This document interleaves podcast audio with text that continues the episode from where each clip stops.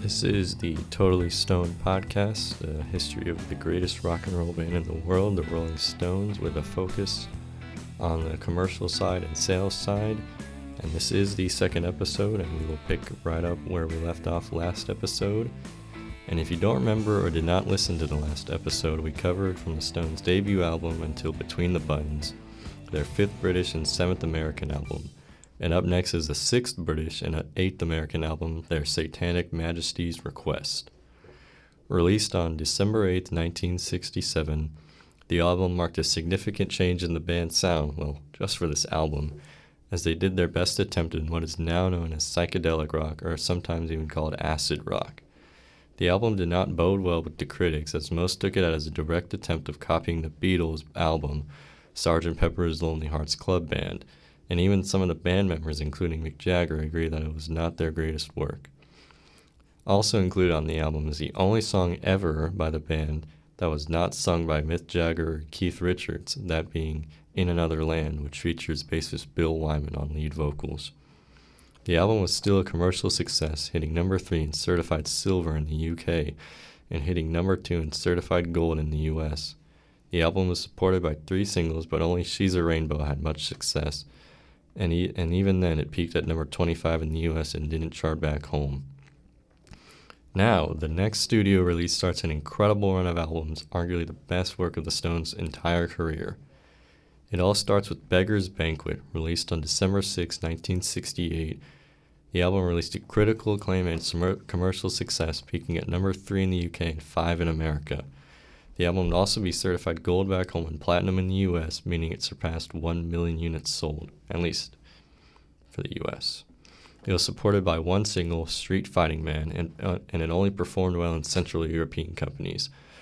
But Street Fighting Man wasn't the star of the album. That went to the opening track, Sympathy for the Devil, which quickly, quickly became a Stones and classic rock staple, along with being a concert mainstay and one of their most recognizable songs. Now, these weren't peaceful times for the band, as one might think. Over the past few years, guitarist Brian Jones had alienated himself from the band, the main contributor being his abnormal drug use. And a few months after the release of Beggars Banquet, Jones was found dead as he, after he drowned in his swimming pool at his home in East Sussex. The Stones quickly auditioned replacements and it ultimately decided on Mick Taylor. But enough of the sad stuff, we'll get back to it. Stones kept on going with their next single, Honky Tonk Woman, where it hit number one in seven countries, certified gold in the US and silver in the UK, and eventually being inducted into the Grammy Hall of Fame. Although it was never featured on a studio release, it remains a mainstay on greatest hits albums and on live concert albums. Next up is Let It Bleed, released November 28, 1969, and once again was a huge success commercially, commercially and critically and is heralded as one of the best albums in history, having a ranking of number 41 on Rolling Stone magazine's 500 greatest albums of all time. Let It Bleed peaked at number 1 in the UK and number 3 in the US on its way to being certified platinum back home and double platinum in America.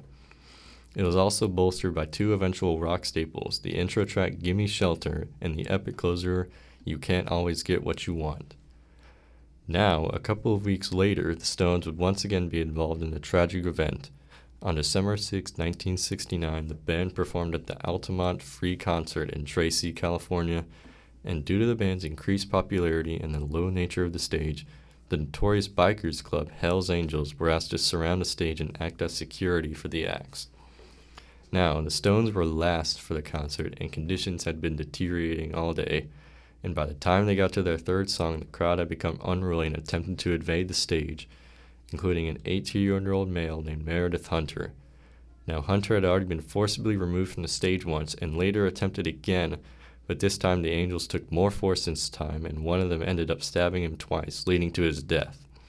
Because the Stones were on stage at the time, this led to a drop in public approval and deterioration of their public image as they could be seen as violent and ruckus causers when they had nothing to do with this death. But, anyways, we'll get back to the not sad stuff. Next for the Stones is their second live album entitled Get Your Ya-Ya's Out, The Rolling Stones in Concert, and it consisted of recordings taken from shows in New York City and Baltimore on their 1969 American tour.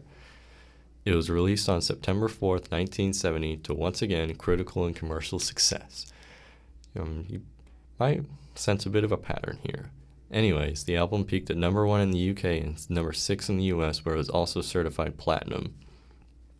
That was the only release of 1970 for the band, as they were hard at work on their next album, hoping to keep their recent success going, and they released the first single from the new album on April 16, 1971, entitled Brown Sugar.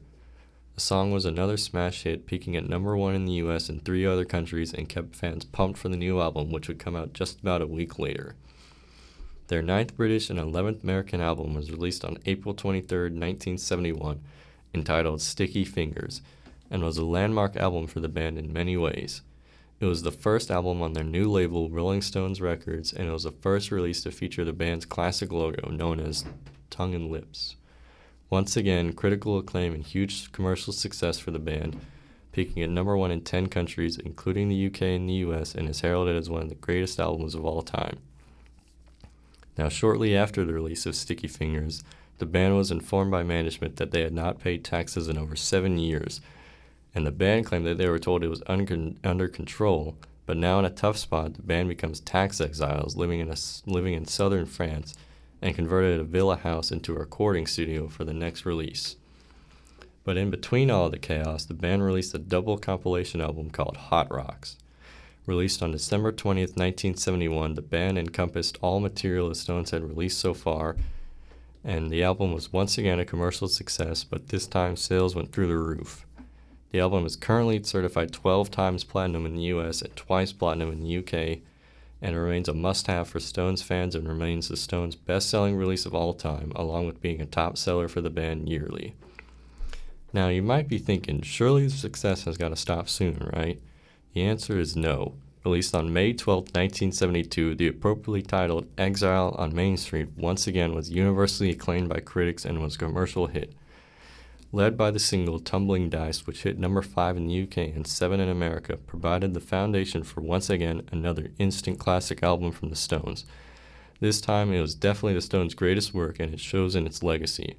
It ranked at number 7 in Rolling Stone magazine's 500 greatest albums of all time list and it continues to hover at the top of various media sources' greatest albums lists.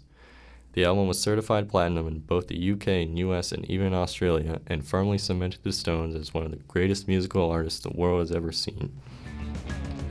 And that's the last album we'll cover for this episode. We'll pick back up with, or right after, in 1973 with their album Goats Head Soup. So I hope you join me next time, and remember to keep your feet on the ground and keep reaching for the stars.